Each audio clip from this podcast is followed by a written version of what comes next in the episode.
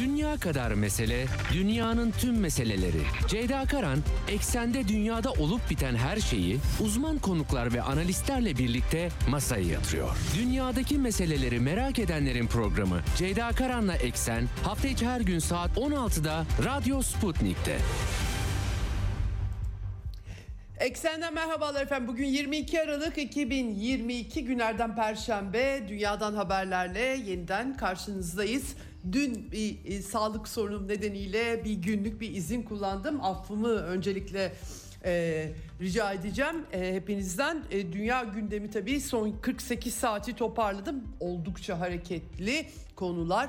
E, özellikle küresel bağlamda ve Ukrayna çatışmasının hepimizin hayatlarına dönüp dolaşıp yankılarını e, belirleyecek nitelikte diyelim. E, Ukrayna Devlet Başkanı Zelenski önce Bahmut'ta sıcak cephe ben aktarıyorum haberleri size oraya gitmişti. Oradan hemen ayağının tozuyla Amerika'da ortaya çıktı. Amerikan Kongresi'ne hitap etti. Daha fazla silah desteği, daha fazla yardım istiyor. E, dünya demokrasisi adına e, istiyor. Enteresan konuşmaları var. Başlıkları başlıklar halinde aktaracağım size.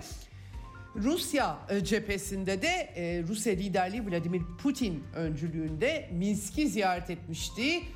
Belarus e, bu çatışmaya dahil edilecek diye iddialar dolaşıyor ortalıkta ama asıl dönüp Polonya'nın savaş hazırlıklarına çok fazla bakan yok açıkçası. Ee, daha çok siyasi ekonomik entegrasyon ve aynı zamanda Rusya ve Belarus ordularının da koordineli hareketleri tabii bu ziyaretlerin sonucunda örnek olarak da Amerikan yönetiminin de koordineli hareketleri verildi bu bağlamda. Ee, bir de tabii ki e, Putin'in e, Rusya liderinin e, önemli bir ismi Dimitri Medvedev Ulusal Güvenlik Konseyi Başkan Yardımcısını Çin'e yollaması ve Xi Jinping'le görüşmesi, mesajını iletmesi var. Gerçekten dikkat çekici çünkü Rusya ile Çin arasında ben aktarmıştım size. Ee, Doğu Çin denizinde de bir deniz tatbikat, kapsamlı bir tatbikat başlamış gözüküyor. Ee, cephe hareketli, e, cephenin dışında uluslararası diplomasi hareketli Amerikan yönetiminin Ukrayna'ya e, 45 milyar dolarlık yeni yardımı ve Patriot füzeleri e, te, e, vermesi e, epeydir. Bir haftadır aktarıyorum size. Nihayet Anthony Blinken açıkladı. Bir tırmanma olduğu aşikar. Herkes konumlarını alıyor. E, bugün bu küresel gelişmelere bakacağız. Tabii Avrupa'dan da notlar aktaracağım e, sizlere. Önemli notlar oradan da var. E, program konuğum Profesör Hasan Ünal olacak bugün. Genellikle kendisiyle Türk dış politikasının başlıklarını e, konuşuyoruz. Bu sefer küresel gündemi değerlendirmesini isteyeceğim. E, nereler dikkatini çekiyor hakikaten bu gelişmeleri neye yormak lazım nasıl görüyor konuşacağız kendisiyle. Bunun dışında Orta Doğu'dan ve Türk dış politikasından başlıklar var. İsveç Dışişleri Bakanı bugün Ankara'ya Türkiye'ye geliyor. En son e, Zaman Gazetesi yazarı e, cemaat e, üyesi Bülent Keneş'in iadesi talepleri yüksek mahkemeden döndü İsveç'te. E, Türkiye'nin İsveç ve Finlandiya'nın üyeliklerini onaylama şartları e, tam da yerine gelmiyor gibi bir resim var. Mesajlar var bunları e, aktaracağım yine sizlere. Ekonomi başlık, e, ekonomik e, başlıklar var size aktaracağım. E, gaz piyasaları, Avrupa'nın artık Rusya'ya yaptırımlarda tavana kendisinin geldiği artık uygulanacak başka yaptırım kalmadı. Bunu ifade ettiler. E, bunları e, aktaracağım. E, e, Twitter alemi vaktim yeterse Elon Musk'ın ifşaatları devam ediyor. E, Batı liberal medyası pek yer vermek istemiyor doğrusu ama büyük rezaletler tabii. Twitter'ın e, nasıl bilgileri sansürlediği, bunun için fazla mesailerin parasını nasıl e, FBI'nin ödediği, Efendim bir takım hesaplar önünüzden kaybolmuş olabilir geçtiğimiz yıllarda. Aynı şekilde psikolojik savaş harekatları Orta Doğu'ya yönelik. CENTCOM Twitter'la işbirliği yapmış. Aslında belki gözümüzün önünde olup biten şeyler ama herkes farkına varmamış olabilir tabii ki. Bu ifşaatları da e, notlarını aktarmaya çalışacağım. Ermenistan e, ve Azerbaycan barışı bir türlü olmuyor aslında. Renkli devrimle Erivan'da başa getirilmiş olan Paşinyan e, Moskova'da yapılacak toplantıya katılmayı e, reddetmiş efendim. Son gelen haber. Bunu da aktarmaya çalışacağım. İran ve Orta Doğu'dan da başlıklar var. İsrail'de de Netanyahu hükümeti kurulmuş gibi gözüküyor. Ee, hepsini elimden geldiğince süreme el verdiğince aktarmaya çalışacağım dünyadaki öne çıkan benim dikkatimi çeken gelişmeleri ve Profesör Hasan Ünal'a bağlanacağız programın ikinci yarısında. Başlamadan frekanslarımızı tekrar edelim yine. İstanbul'dan 97.8, Ankara'dan 96.2, İzmir'den 91, Bursa'dan 101.4 ve Kocaeli'den 90.2 karasal yayın frekanslarımız. Bunun dışında Sputnik Türkiye'nin web sitesinde kulaklığı tıklamanız Türkiye'nin her yerinden bizi dinleyebilmenize kafi. Telegram hesabının linkini de şimdi paylaşıyorum. Oradan da e, Telegram hesabınız varsa Radyo Sputnik'e katılarak bizi her yerden dinleyebilirsiniz diyelim. Başlayalım eksene. Dünya kadar mesele, dünyanın tüm meseleleri. Ceyda Karan, eksende dünyada olup biten her şeyi uzman konuklar ve analistlerle birlikte masaya yatırıyor. Dünyadaki meseleleri merak edenlerin programı Ceyda Karan'la Eksen hafta içi her gün saat 16'da Radyo Sputnik'te. Evet, dünyanın geleceği açısından hakikaten Ukrayna çatışması büyük önem taşıyor. Oradan e, ne çıkacak hakikaten bir barış bir türlü çıkamıyor. Büyük bir hegemonya mücadelesi var. Amerikan yönetimi sadece biz işgal ederiz. Sadece biz haritaları değiştiririz. istediğimiz gibi gerekçelendiririz. Standart ilkesel bir hukuk yok. Kurallara dayalı düzen var vesaire vesaire diyor zaten epeyce bir zamandır. Tabii her ülkenin hassasiyet noktaları var. Türkiye'nin de var. Amerika'nın da var aslında. Ee, Güney Amerika bağlamında. İşte buralarda da elbette iş güce dökülüyor. Diplomasinin tıkandığı yer. Minsk anlaşmasının çöpe atılması. Daha doğrusu Merkel'in Dizayt ifşaatlarıyla e, aktardığı üzere zaman kazanmak için yapılmış olması 2014'te Kiev'deki darbeden sonra önümüzde bir Ukrayna çatışması var. Şimdi e, sahada e, hat, e, kış savaşı e, artık toprak dondu. Bir kış savaşı olacak mı olmayacak mı nereden olacak diye herkes merak edip duruyor ama hizalanmalar var. Cephe hattında e, Ukrayna'nın Bahmut bölgesine özellikle sembolik önemi var. Çok önemi yok dediği cepheye sürekli olarak yedek güç e, yığdığı haberleri var ama bir ilerleme sağlanabilmiş değil. Karşılıklı hamleler gözleniyor. Bir de son benim dikkatimi çeken notlar Ukrayna yönetiminin ordusunun Rusya ile Rusya'nın Belgorod bölgesine yönelik bir hamle, bir işgal harekatı düzenlemeye hazırlandığı yolunda haberler Telegram hesaplarına yansıyor. Doğrudan Belgorod zaten vuruluyordu. Ukrayna ordusu elindeki mühimmatlarla orayı hedef alıyordu ama doğrudan saldırıdan bahsediliyor. Bahmut şehrinin içerisinde Artemovsk diyor Rusya tarafı ve e, Ukray Rus Ukraynalılar diyelim. E, orada artık çok katlı apartmanlar, binalarda mevziler kurulmuş. Ben Temmuz'da gittiğimde Lisichansk ve Severodonetsk'te o mevzilerin kurulduğu yerlerin kalıntılarını görmüştüm hakikaten. Ee, Ukrayna ordusu zaten yani sivil apartmanlara giriyor, oralara yerleştiriyor. Oradan çatışmalar gerçekten çok büyük yıkımlar da yaratıyor. Zaporojye'deki nükleer santrali yeniden vurdukları haberleri var. Ee, Kırım Köprüsü'nü otobüs ve e, otomobiller için tümüyle açtılar Ukrayna saldırısıyla. Ee, e, ve hatta aynı zamanda Ukrayna il, iletim enerji iletim sisteminin hedef alınmasına yol açmıştı o saldırı. Kapanmıştı bir süre ama tamirat tamamlanmış. Bir tek tren yolu kaldı. O daha uzun bir iş. Şimdi tabii tekrardan bur- buradan bir lojistik akıyor. O yüzden onu kesmeliyiz diyor Ukrayna tarafı. Bu arada Donetsk ve Lugansk Halk Cumhuriyetlerinin liderleri e, e, Rusya Federasyon Konseyi'ne liderliği diyelim parlamentoları Rusya Federasyon Konseyi'nin artık bir parçası oldukları için oraya senatör atamışlar. Orada temsil ediliyorlar. Federal bir yönetim var Rusya'da. Liderliklerini de Donetsk ve Lugansk Halk Cumhuriyetlerinin liderliklerini de Kremlin'de Vladimir Putin ağırladı. Biraz bilgi almış hem sosyoekonomik koşullar hem de güçlü e, askeri durumla ilgili bir takım zorluklar ve neler yapılması gerektiğinin konuşulduğu anlaşılıyor.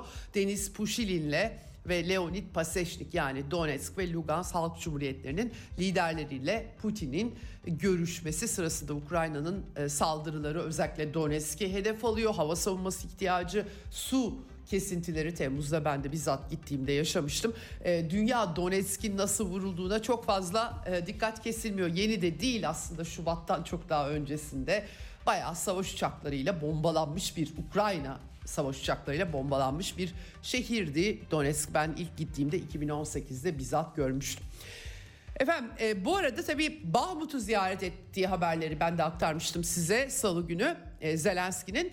Putin'in de komuta merkezine gittiği haberleri gelmişti. Yine onu da aktarmıştım ama yerini bilmiyordum. Bu konuda Rusya'da, Rusya kanallarında haberler dolaşmış anladığım kadarıyla Duma milletvekillerinden birinin e, ifadeleriyle Putin'in de e, sahada birlik komutanlarıyla görüştüğü haberleri çıktı. Bunu Kremlin doğruladı.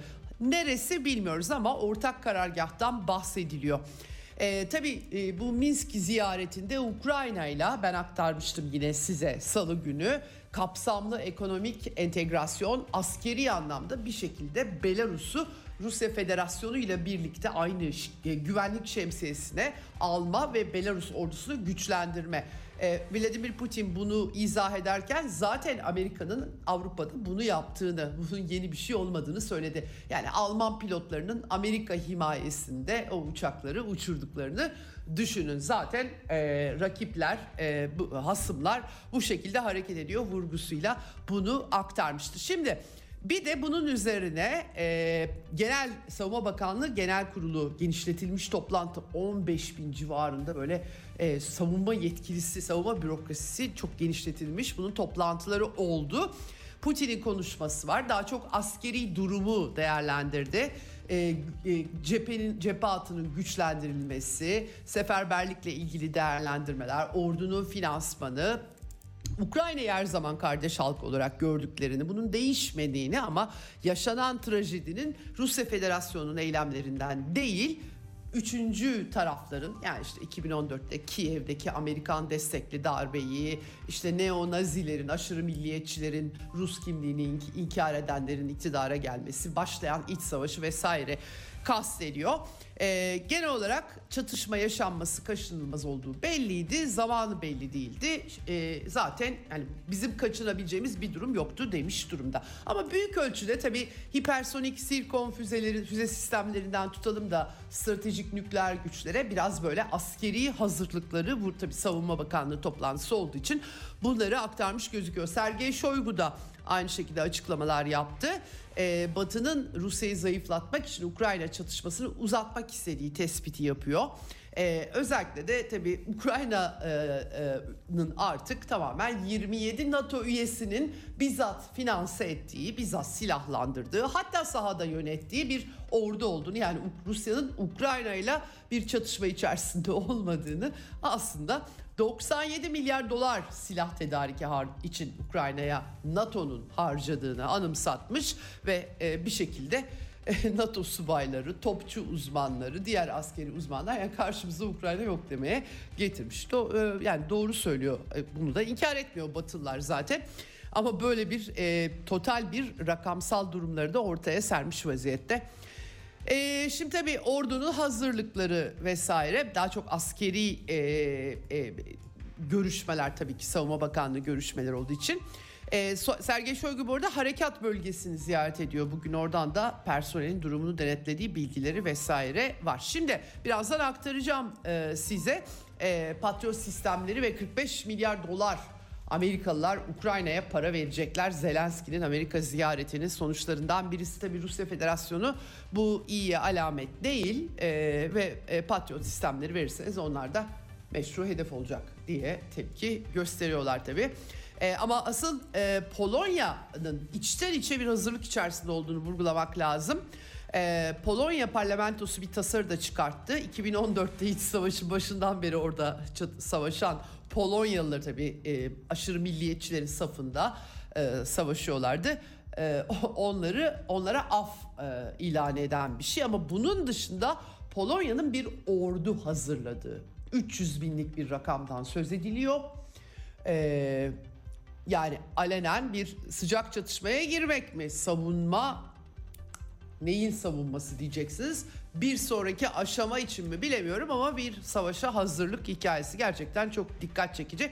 Ee, çok iddialar da vardı. Zaten Lviv kenti mesela işte 2. Dünya Savaşı öncesi Polonya'ya ait. Orada hani Ukraynalı milliyetçilerle Polonyalılar arasında da her zaman bir gerilim var tabii her milliyetçi grup e, arasında olduğu gibi.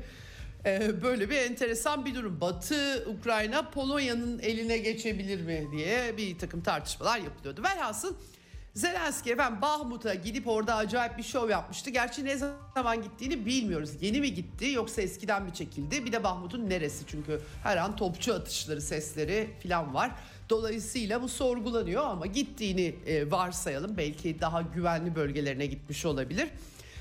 Eee bu e, ziyaretin hemen ardından bir baktık hemen açıklama geldi ben Amerika'ya gidiyorum diye Amerikan tarafı doğruladı ve gitti e, Zelenski 24 Şubat Rusya'nın askeri operasyon sonrası ilk yurt dışı ziyareti gerçi Polonya'ya gizli gizli gittiği de söyleniyor ama bilemiyoruz tabii ki resmi anlamda bu şekilde Twitter hesabından da kongrede konuşacağını vesaire söylemişti. Nitekim bir araya geldiler Joe Biden'la beraber.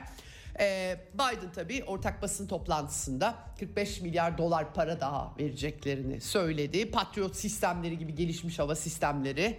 Ee, e, 374 milyondan fazla insani yardım taahhüdü epey bir kesenin ağzını açmış bir e, durumda. Biden işte Rusya'nın savaşı durdurmaya niyeti olmadığını iddia etti. E, 1.85 milyar dolarlık yardım paketi önümüzdeki günlerde Ukrayna'ya verilecek dedi. Kongreden de bu arada e, açtıkları paketlerle ilgili olayları e, bekliyor. E, Ukrayna'ya e, sonuna kadar, son Ukraynalı'ya kadar yanınızdayız diye e, açıklama yaptılar. Zelenski de teşekkürlerini sundu. Bu kış hayatta kalmak zorundayız dedi. E, e, aslında Putin Zelenski'nin barışa hazır olduğunu söylüyor ama e, Biden e, Putin'in yanaşmadığını iddia ediyor. Enteresan bir durum. E, Zelenski Rusya'nın yaptıklarından sorumlu tutulması gerektiğini iddia etti. Tabii Doğu Ukrayna'nın doğusundaki Ruslara aşırı milliyetçi Ukraynalıların mesela Zelenski'nin neonazi korumalarının yaptıklarından filan tabii ki bahsedilmiyor böyle kendi açılarından aktarılıyor. Bu arada Biden yine kafası karışmış olsa gerek ki Ukrayna hükümetinin e, İran halkının temel hizmetlerini sağlamasına yardım etmeleri gerektiğini söylemiş. İran'la Ukrayna'yı karıştırmış. Velhasıl sonra kongrede sahne aldı. Tam tipik bir Amerikan siyasi şovu aslında sah sahnelendi desek çok da yanlış olmaz. Kongrede hem Cumhuriyetçiler hem de Demokratların ortak katıldığı bir oturumda Zelenski işte ayakta alkışladılar gelişini falan büyük kahraman komedyen olarak. Ee, burada konuşma e, yaptı. Tabii Amerikan Halkı Kongre üyelerine teşekkür etti. Ayrıcalıklı bir konumdaymış.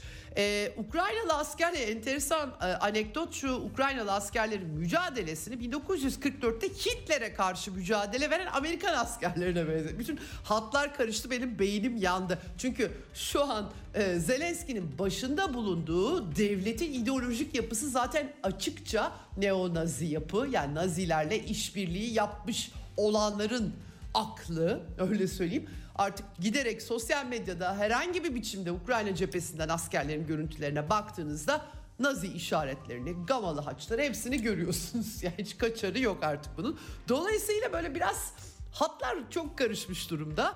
Amerika zaten hep böyle sağı, solu, hatları hep karıştıran bir ülke. Ee, Ukrayna'da da buna çok katkı yaptılar doğrusu. Şimdi e, ama e, Zelenski diyor ki kazanacağız diyor ama kazanacakları bir durum yok. Askeri e, mühimmat desteğine ihtiyaçları var. Rusya'nın soykırım politikasından bahsetmiş. Çok enteresan yani. Ukrayna'nın doğusundaki Rusları yok etmek hedefini ortaya koyuyorlar kendileri. Kim kime soykırım yapıyor benim yine aklım karışıyor. Çünkü gerçek bir aşırı milliyetçilik var yani. Hiç bu ya öyle değil aslında çok az falan filan diyorlar. Yalan yani tümüyle onu söyleyeyim. Ayrıca devlet düzeyinde tabii ki. Devlet düzeyinde bunu ifade ediyorlar zaten. Her bir yetkilileri e, büyükelçilere açıkça banderacı olduklarını deklare ediyorlar. Yani liberaller ay öyle değildir canım filan diyorlar. Adamlar kendileri söylüyorlar bunu. O yüzden e, komik hakikaten. E, Zelenski aynı zamanda İran'ı da eleştirdi. Amerikan Kongresi'ne hitap ediyorum. İran'dan kaşırsam herkes beni destekler herhalde diye düşünmüş olabilir. Efendim İran dronları e, orada şeklinde. E, Amerikalılara paranız sadaka değil güvenlik ve demokrasi yatırımı. Valla nazizmden şahane demokrasi çıkıyor hakikaten yani. E, efendim barışı beklemek naiflikmiş. Bir yandan da 10 maddelik barış formülü falan böyle Biden'la görüşülmüş. Gerçekten tam bir Amerikan şovu derken bunu kastediyorum. Tabii Zelenski de bir komedyen olduğu için geçmişte ve başarılı da bir e, komedyen doğrusunu söylemek gerekirse. bu e, komedisini Amerikan Kongresi'nde sahnelemiş gibi gözüküyor kendisi. Ee, e, Bahmut cephesinden bir Ukrayna oradaki neonazi birliklerinden üzerinde e, SS işaretlerinin olduğu bayrağı almış Amerikan Kongresi'nde Pelosi'ye verdi. Pelosi eliyle öptü, öpüyor, bayrak alıyor. O da Amerikan Kongresi'ndeki bayrağı veriyor falan. Böyle bir sahneleme hakikaten. Ee, e, Ukrayna'nın BM'deki temsilcisi en son ben şimdi yapamıyorum ama orta parmağını havaya kaldırarak böyle bir büyükelçi aynı zamanda diplomat kendisi. O temsilci de Ukrayna renklerinde sarı e, lacivert işte Amerikan bayrağı filan paylaştı. Böyle bir şov yapıldı. Nihayetinde ABD Ukrayna'ya Patriot hava savunma sistemleri bir adet e, savunma bataryası yalnız. E, askeri cephede uzmanlara bakıyorum YouTube videolarını dinliyorum. Amerika'nın çok ciddi bir patriot sıkıntısı var. Yok yani mühimmat da sınırlı. Ve üretim kanalları da sınırlı. Öyle Rusya kadar bir ay önce Rusya'nın sistemleri bitmişti. Hala bitmemiş gözüküyor bu arada. Salladıkları haberleri bir kenara koyarsak. Yani patriot verildi ama ne kadar e, durumu değiştirecek ne kadar işlevsel onu tam olarak bilmek mümkün değil. Ama sadece patriot da vermiyorlar. HIMARS'lar bu Donetsk'teki sivillerin tepesine düşen silahlar e, obüsler zırhlı araçlar harm füzeleri hem dışişleri verecek hem de e, Pentagon e, Dışişleri Bakanlığı'nın 1 milyar dolarlık bir yardım paketi var. 850 milyon dolarlık ayrıca güvenlik yardımı var. Bu 45 milyar dolar totalde Biden'ın açıkladığı inanılmaz paralar ve Amerikalılar haklı olarak şikayet ediyorlar ama sıkıntı şu kongrenin cumhuriyetçi liderliği de ikiye bölünmüş gibi gözüküyor. Bir de oradan aslında Biden yönetimi için cumhuriyetçilerin içerisinde anti-Trump diyelim Trumpçıları Ukrayna dosyasının e, hani biz Türkiye'deki milli birlik hikayesi gibi arkasına dizmek var. Öyle gözüküyor yani dış politi- politikanın dışında bir de iç ayağı var. Bir yandan da tabii Pentagon, e, Savunma Bakanlığı Kriminal Soruşturma Bürosu Ukrayna'ya yapılan askeri yardımın kara borsaya sızma olasılığını takip ettiğini duyurmuş. Vallahi çoktan sızdı. İdlib'den silah sistemleri görüyorum ben. Hakikaten son derece güvenilir kaynakların e, videolarından, e, haberlerinden anlaşılıyor. Böyle bir e, çerçeve var. Tabii Rusya Federasyonu'nun e, Büyükelçisi Washington'daki Anatoly Antonov, Zelenski'nin de Amerika'nın da barışa herhangi bir biçimde hazır olmadığının bu ziyaretle bir kez daha ortaya konulduğu yorumu yapmış. Amerikalı dışişleri, Amerikan dışişlerinden de bir ayrıca açıklama var. Biz hani Ukrayna'yı konuşmayız ama hani silahsızlanma, START anlaşmasını falan konuşuruz e, Moskova ile diye bir tavır var. Yeni bir de e, Rusya'ya büyükelçi atadı Amerikalılar. Bir ilk defa kadını bir kadın atandı ki büyükelçi yardımcılığı yapmış 2014-2017 arasında. Lynn Tracy e, yani bayağı zorlu bir görev yeri olacak kendisinin yeni büyükelçi olarak. Evet efendim böyle bir e, çerçeve e, var. Almanya bu arada elindeki bir Patriot sistemini Polonya'ya verecek. Çünkü Ukrayna Polonya'yı vurmuştu hatırlayacaksınız. Büyük bir provokasyon aslında. Ee, ama daha fazla Ukrayna'ya yok biz Ukrayna'ya Patriot vermeyiz diyor Almanya. Yani işte onlar da kendi e, özellik havuzlarında bir e, çerçeve çizmiş bulunuyorlar böyle e, konularda. Evet. Bunun dışında da Macron tabii önemli. Macron e, salı günü Musa Özurlu ile konuşmuştuk. Bağdat iki toplantısı vardı. Amman'da düzenlenmişti. İşte orada Fransa'nın da o konferansta payı vardı. Öne konmuştu. Oradan dönüşte Fransa Cumhurbaşkanı Emmanuel Macron uçakta gazetecilere konuşmuş. Dikkat çekici açıklamalar. Bir yandan çünkü e, ittifakın güçlü olmasını istiyor ama bir yandan Avrupa'nın daha stratejik özelliğinin olması gerektiğini söylüyor. ABD savunmasına tümüyle bağımlı olmamaktan bahsediyor. Bir kıvranma içerisinde Emmanuel Macron hakikaten Wall Street Journal, Le Figaro gibi gazeteler aktarmışlar. Bir yandan hem Avrupa hem Rusya için güvenlik garantileri vermemiz lazım bu çatışmayı bitirmek için gibi gibi cümleler kuruyor. Diğer yandan Ukrayna'nın kazanması lazım filan diyor. Hakikaten çok enteresan bir durum. Ee, müzakere masası ile ilgili de şöyle bir vurucu cümlesi var. Bana ahlak dersi veren e, tüm Avrupalılar ve Batılılar müzakere masasının etrafında kimin olacağını bana açıklamalı demiş. Yani eninde sonunda oturmamız gerekecek demiş. Oradan da Yani bakın böyle yaparsanız Çinliler ve Türkiye müzakere edecek. Biz diplomasiden dışlanıyoruz gibi de enteresan bir değerlendirme yapmış Fransa Cumhurbaşkanı. E, hakikaten önemli. E, sözünü ettiği güvenliği de böyle ta Gürcistan'a, Azerbaycan'a kadar böyle Ermenistan'a kadar uzatıyor. Enteresan bir per. Rusya ile bu sorunları çözseler daha kolay. Halbuki işleri e, hallolabilir efendim. Böyle bir durum. Şimdi e, bu arada dün e, Milli Savunma Bakanlığı açıkladı e, bu e, 24 Şubat operasyonun başlamasıyla insani yardım götüren e, iki A400M Türk Türkiye'ye ait uçak Ukrayna'da Borispoy havaalanında sıkışıp kalmıştı. Onlar nihayet geri dönmüşler. Kayseri'ye intikal etmişler güvenli bir biçimde.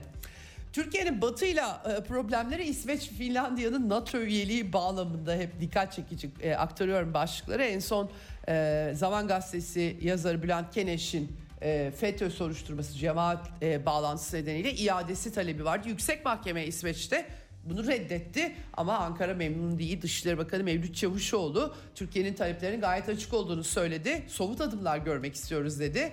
Bülent Keneş'in ismini vererek anıyorlar bu arada e, Türk tarafının iade davaları e, ile ilgili yani böyle bir, bir kişiyi iade ettik olmaz bizim istediğimizi vereceksiniz demeye getiriyor Çavuşoğlu. İsveç Dışişleri Bakanı'nın bugün Türkiye'de temasları var bakalım neler çıkacak oradan.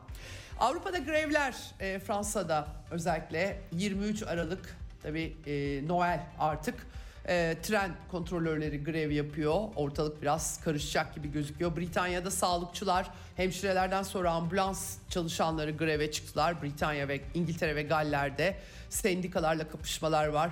Hükümet %11 enflasyon yaklaşık %4 veriyor hükümet. Dolayısıyla insanlar isyan ediyorlar tabii ki.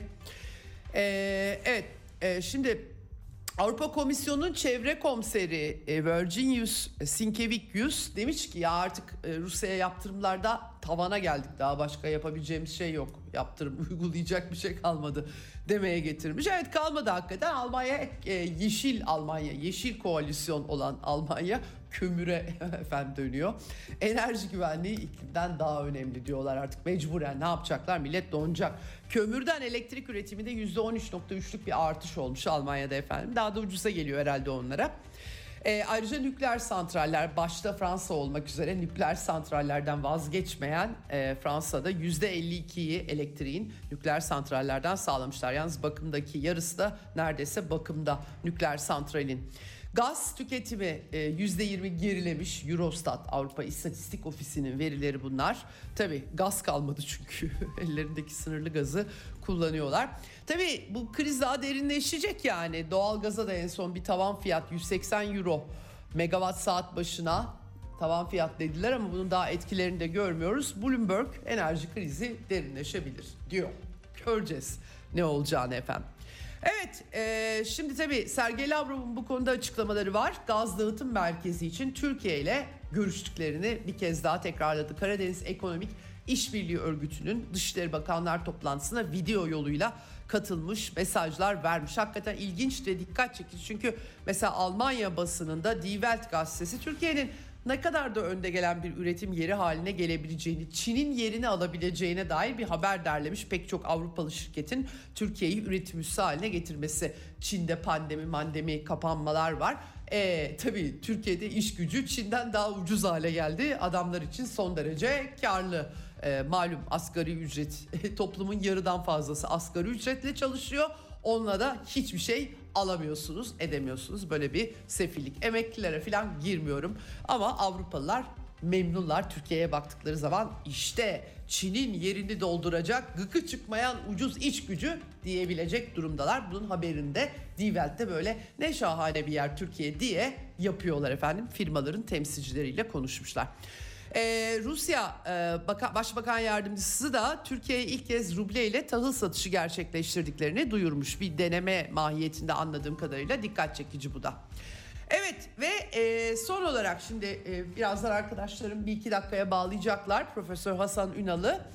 E, Dimitri Medvedev Rusya Ulusal Güvenlik Konseyi e, Başkan Yardımcısı Çin'e gitti. An- açıklanmamış bir ziyaretti. Vladimir Putin'in stratejik iliş- ilişkilerin stratejik boyutlarıyla ilgili mesajlarını iletmiş gözüküyor. Daha henüz perde arkasına daha dikkatli bakmak lazım elbette ama Çin ve Rusya'nın diyaloğunun eşi görülmemiş bir düzeyde olduğunu söylüyor Rusya e, e, Devlet Başkanı Vladimir Putin. Tabii e, Xi Jinping'in ilk baştaki açıklamaları daha adil bir küresel yönetim için Rusya ile Çin'in birlikte hareket etmeye, yakınlaşmaya daha doğrusu hazır olduğu tabii ki bu savaşın çatışmanın bitirilmesi ilkesel tutumunu da tekrarlıyor ama çok önemli Asya Pasifik'te de yeni bir deniz tatbikatı salı günü aktarmıştım size. İki ülke başlattı. Ee, e, iki ülke donanma gemileri işte helikopterleri birlikte hareket ediyorlar Asya Pasifik e, bakımından Çin'in de tabii ki Amerika Birleşik Devletleri ile ders, e, dertleri olduğunu e, biliyoruz. E, böyle bir çerçeve var Ukrayna krizinin diplomaside ve küresel yansımaları olarak. Şimdi hemen konuğuma dönmek istiyorum. Profesör Hasan Ünal e, telefon hattımızın diğer ucunda. Hoş geldiniz hocam. Hoş bulduk, iyi yayınlar. Çok teşekkür, ederim. ediyorum hocam. Ee, çok sağ olun. Hep e, sizinle hep Türk dış politikası konuşuyoruz ama bu sefer bir de küresel gündem konuşalım istedim. Hakikaten çünkü dikkat çekici de gelişmeler var. Ee, Şimdi ben aktarmaya çalıştım böyle Ukrayna çatışmasını mecburen izliyoruz. Çünkü hayatımızın her alanını bir şekilde etkiliyor ve belki de daha çok etkileyecek sonuçlar üretme potansiyeli taşıyor.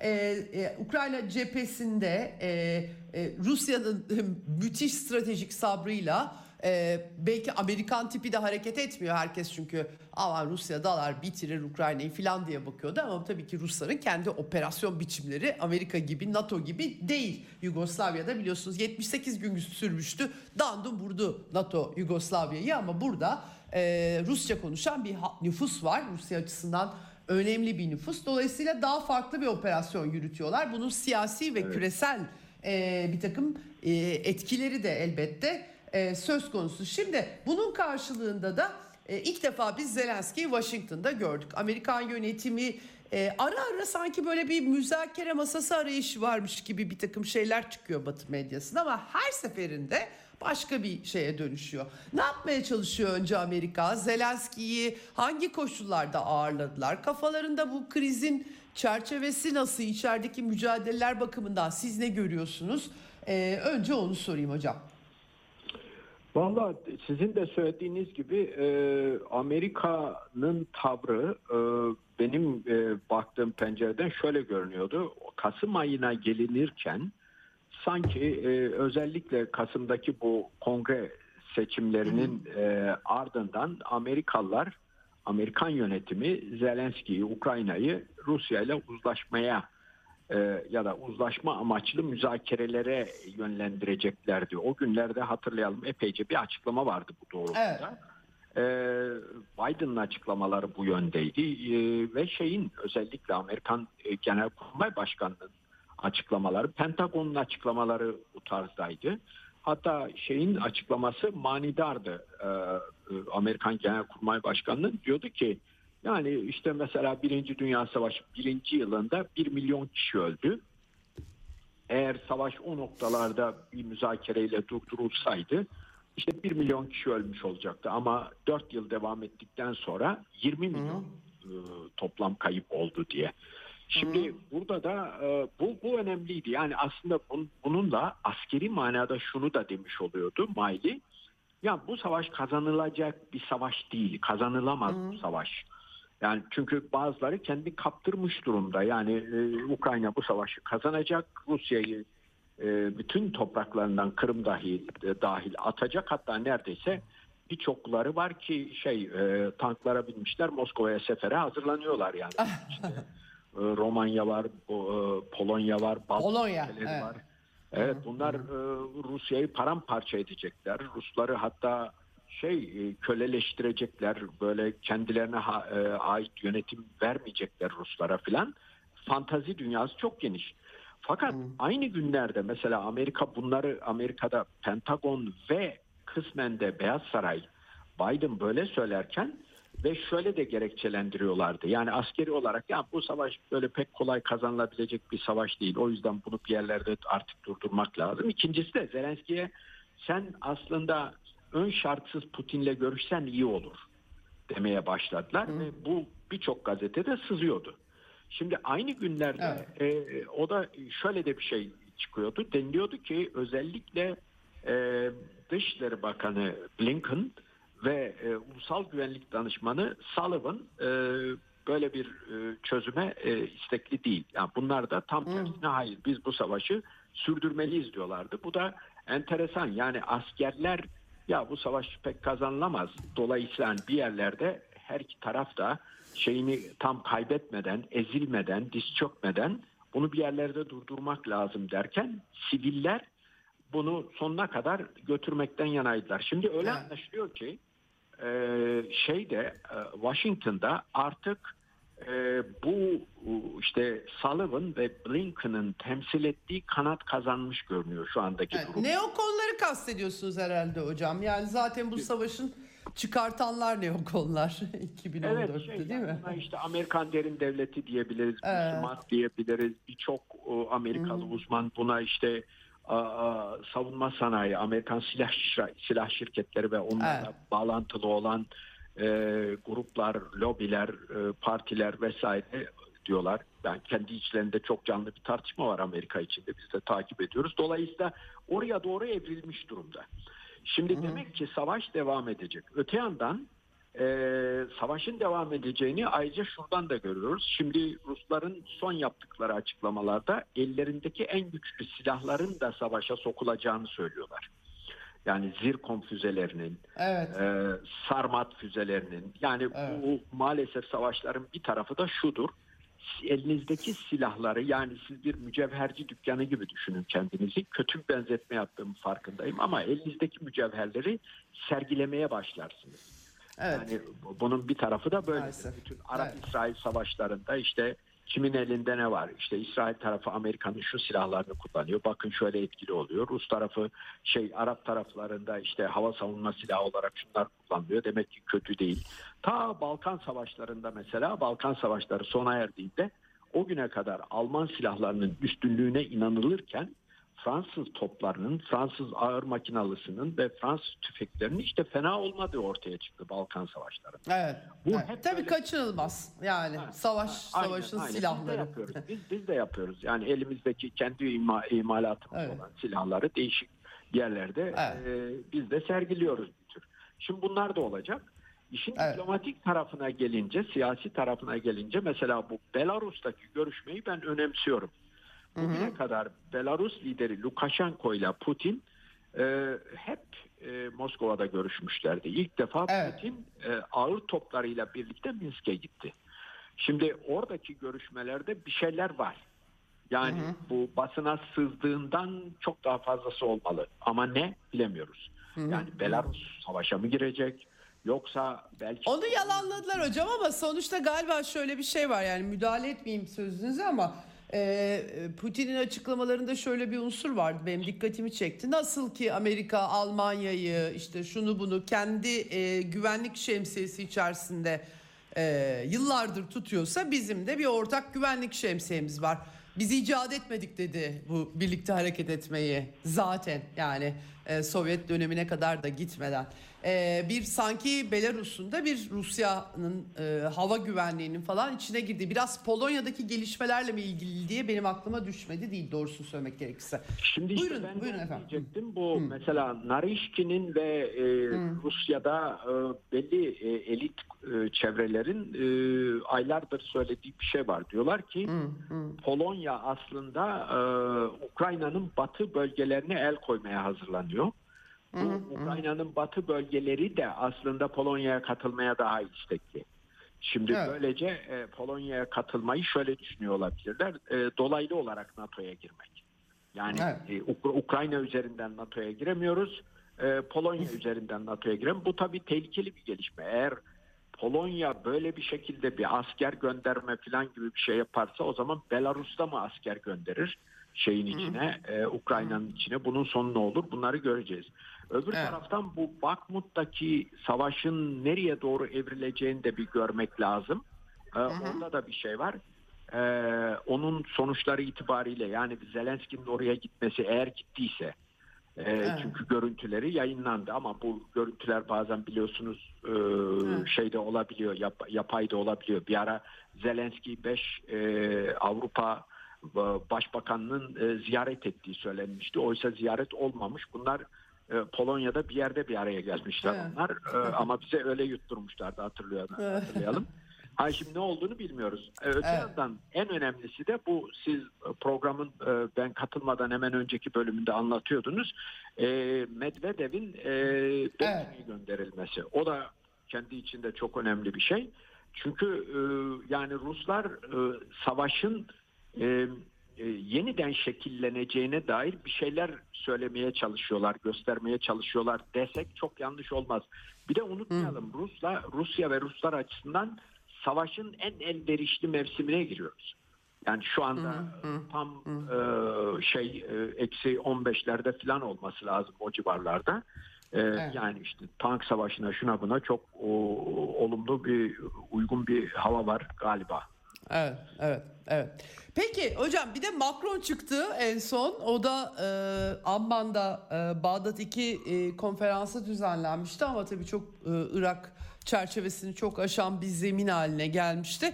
Dönüşte o da e, biraz böyle patlamış mı desem, e, dökülmüş mü desem, nasıl ansam bilemiyorum, bilmiyorum gördünüz mü? Bir yandan işte ABD'ye e, bağımlılıktan yani NATO birliğinden bahsediyor ama ABD'ye bağımlılıktan kurtar, kurtulmak klasik Avrupa özelliği temasını işlemiş ama e, diğer yandan da hem Rusya'ya da bir güvence vermemiz lazım demiş.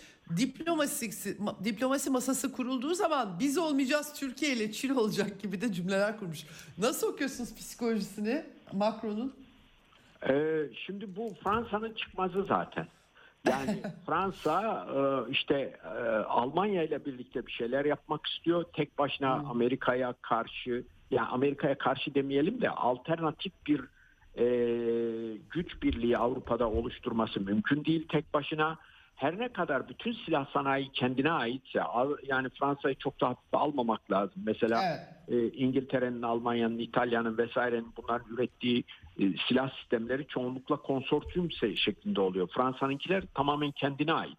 E, yani Fransa'nın silah sanayi az değil ama yine de böyle kendi başına bir süper güç haline gelmesi Fransa'nın ciddi bir e, çekim gücü haline gelmesi mümkün değil. Ama e, öte yandan bunu yapmak da istiyor. Fransa, Almanya gibi yenilmiş, ezilmiş bir psikolojiye sahip değil. Kendi ayakları üzerinde basan bir ülke. Şimdi bu çıkmazın içinde debeleniyor. Macron'un kendisi Evet. de zaten ekonomik Ama- politikaları vesaire itibariyle Amerika'ya ve bu e, korporasyonlara çok yakın birisi. E, bu çıkmazları ifade ediyor. Ama öbür söylediği bence çok doğru. Mesela bir barış girişimi olduğunda bence Türkiye'nin bu girişimin öncüsü olması şansı çok çok yüksek. Az değil. Evet. Yani ben- o, o da zaten diyor ki yani biz e, şöyle bir cümle ben tam cümlesini söyleyeyim size bir saniyeniz.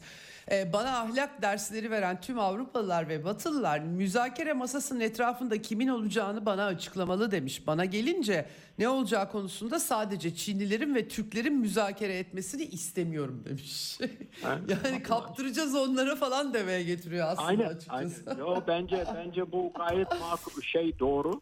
Doğru değerlendirme diyorsunuz peki. e, Evet. tabii Rus ve Amerikan istihbaratını ilk defa savaş sırasında şeflerini e, kim buluşturdu? Nerede Evet, evet. buluştular? Evet, Yani doğru. esir teatisinden tutun da tahıl e, anlaşmasına kadar e, bozulan bütün e, işleri düzgün e, anlaşmaları yaptıran kim? Hepsi Türkiye. Dolayısıyla bu az buz bir iş, bir iş değil. Yani Türkiye ile Rusya arasında işte enerji hub'ı olmaktan tutun da acaba bu bir tahıl merkezine de dönüşür mü projelerine kadar inanılmaz olumlu gelişmeler var. Bir de en önemlisi Türkiye bu Ukrayna savaşında izlediği politikayla güven oluşturdu iki taraf arasında. Şimdi e, yani sadece Rusya ile değil Ukrayna ile temasımız da çok iyi. Yani Ukrayna'nın bizden gayri memnun olduğuna, hoşnutsuz olduğuna dair bir işaret var mı? Olay- Yok hocam haklısınız. Değişik bir denge olduğu kesin yani.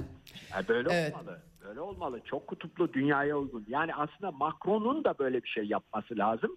Ama Fransa'nın içinde bulunduğu jeopolitik ortam, Fransa'nın içinde bulunduğu ittifaklar düzeni, e, kendi bağımlılıkları, şusu busu bunu mümkün kılmıyor. Mesela Almanya böyle bir şey yapabilir mi? Eğer e, Türkiye'nin e, jeopolitik rahatlığında olsa e, kendi ekonomik gücünü falan da düşündüğünüzde Almanya süper güç gibi kendini konumlandırabilir ama yapamıyor çünkü bağımlılıkları şu anda işte ya Alman devleti neredeyse bütün yönleriyle e, e, Amerika'nın tamamen içine sızdığı bir, bir devlet yönetimi görüntüsü veriyor. Düşünün yani kuzey akım boru hattına yapılan sabotajları inceleyemiyorlar ya.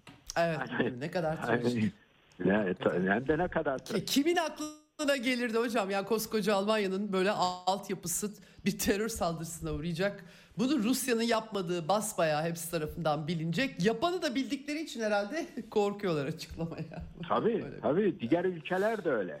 Yani mesela bu Türkiye ile ilgili olarak bir başka şey de şu İsveç ve Finlandiya konusunda Evet. ne kadar dik durabiliyor Türkiye, ne kadar rahat durabiliyor. E, Evet. Çünkü e, bütün bu çok kutuplu dünya düzenini daha iyi okuyan bir dış politika benimsediği için. Dolayısıyla Macron'un bu söyledikleri e, bence yerinde tespitler. Ama Evet. şunu da görmek lazım. Tamam bu çok kutupluluk şu bu ama e, nükleer silahların olduğu bir çok kutuplu dünya düzenindeyiz. E, taktik nükleer silahların kullanılması ihtimalinin bu savaş böyle devam ederse giderek artacağı bir e, düzlemdeyiz. Acaba bu iş yani Rusya'yı sıkıştıralım Ukrayna'da falan derken çünkü geçenlerde Putin'in açıklamalarının bir tanesinin içinde işte bu Beyaz Rusya Belarus konusunu konuşurken söylediği diyor ki NATO neredeyse bütün gücünü bize karşı seferber etmiş durumda diyor. Şimdi Rusya'daki algı böyleyse ki bu e, üç aşağı beş yukarıda doğru bir tespit. E, Evet. O zaman o da NATO'ya karşı bütün gücünü kullanmaya kalkıştığında bunun içine acaba nükleer e, taktik nükleer silahlar da girecek mi?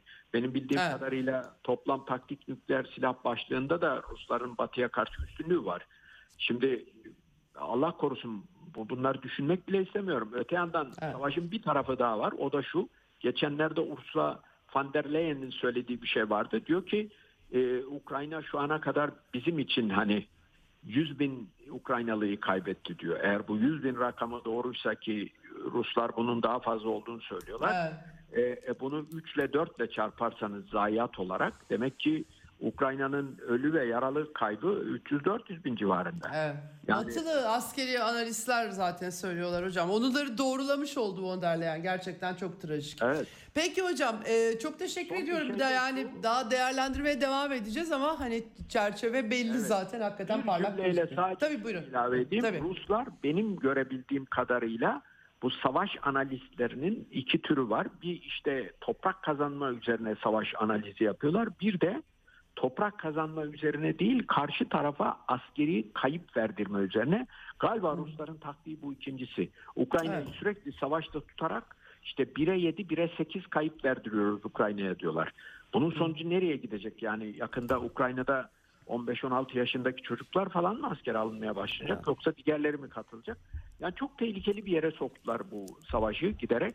Ee, endişe etmemek mümkün değil ama Türkiye böyle devam ederse e, bize en azından e, büyük tehlikelerin sıçraması ihtimali zayıf.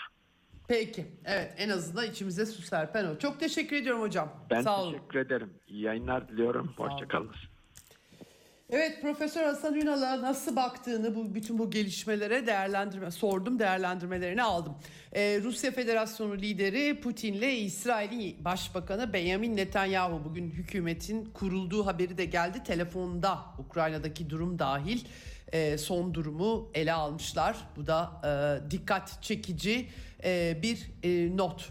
E, vaktim azaldı. Bir Afganistan'ı söyleyeceğim. Üniversitelerde kadınların eğitimlerine ara verilmiş. Zaten kadınlara pek eğitimi e, layık görmüyor Afganistan'daki Taliban yönetimi. Katar'da, Doha'da Amerikalılar Taliban'la anlaşıp ondan sonra da 20 yıl boyunca savaştıkları Afganistan'da Taliban'a karşı Afganistan'ı yine Taliban'a bırakıp çıkmışlardı. Şimdi kadın ve kızların durumu vahim diye ağlıyorlar Amerikalılar. Kendilerinin e, politikalarının bir başka sonucu yine maalesef gericilik, aşırı İslam, radikal İslam, nazizm, aşırı milliyetçilik, istedikleri yere e, özerklik ve kimlik hakları, istedikleri istemedikleri yere aşırı milliyetçilik desteği. Maalesef bu, bu, bu politikalar dünyayı kötü bir yere sürüklüyor. Ukrayna'da bunlardan birisi sadece Afganistan değil. Yarın görüşmek üzere Eksen'den. Hoşçakalın hepinize. Ceyda Karan'la Eksen sona erdi.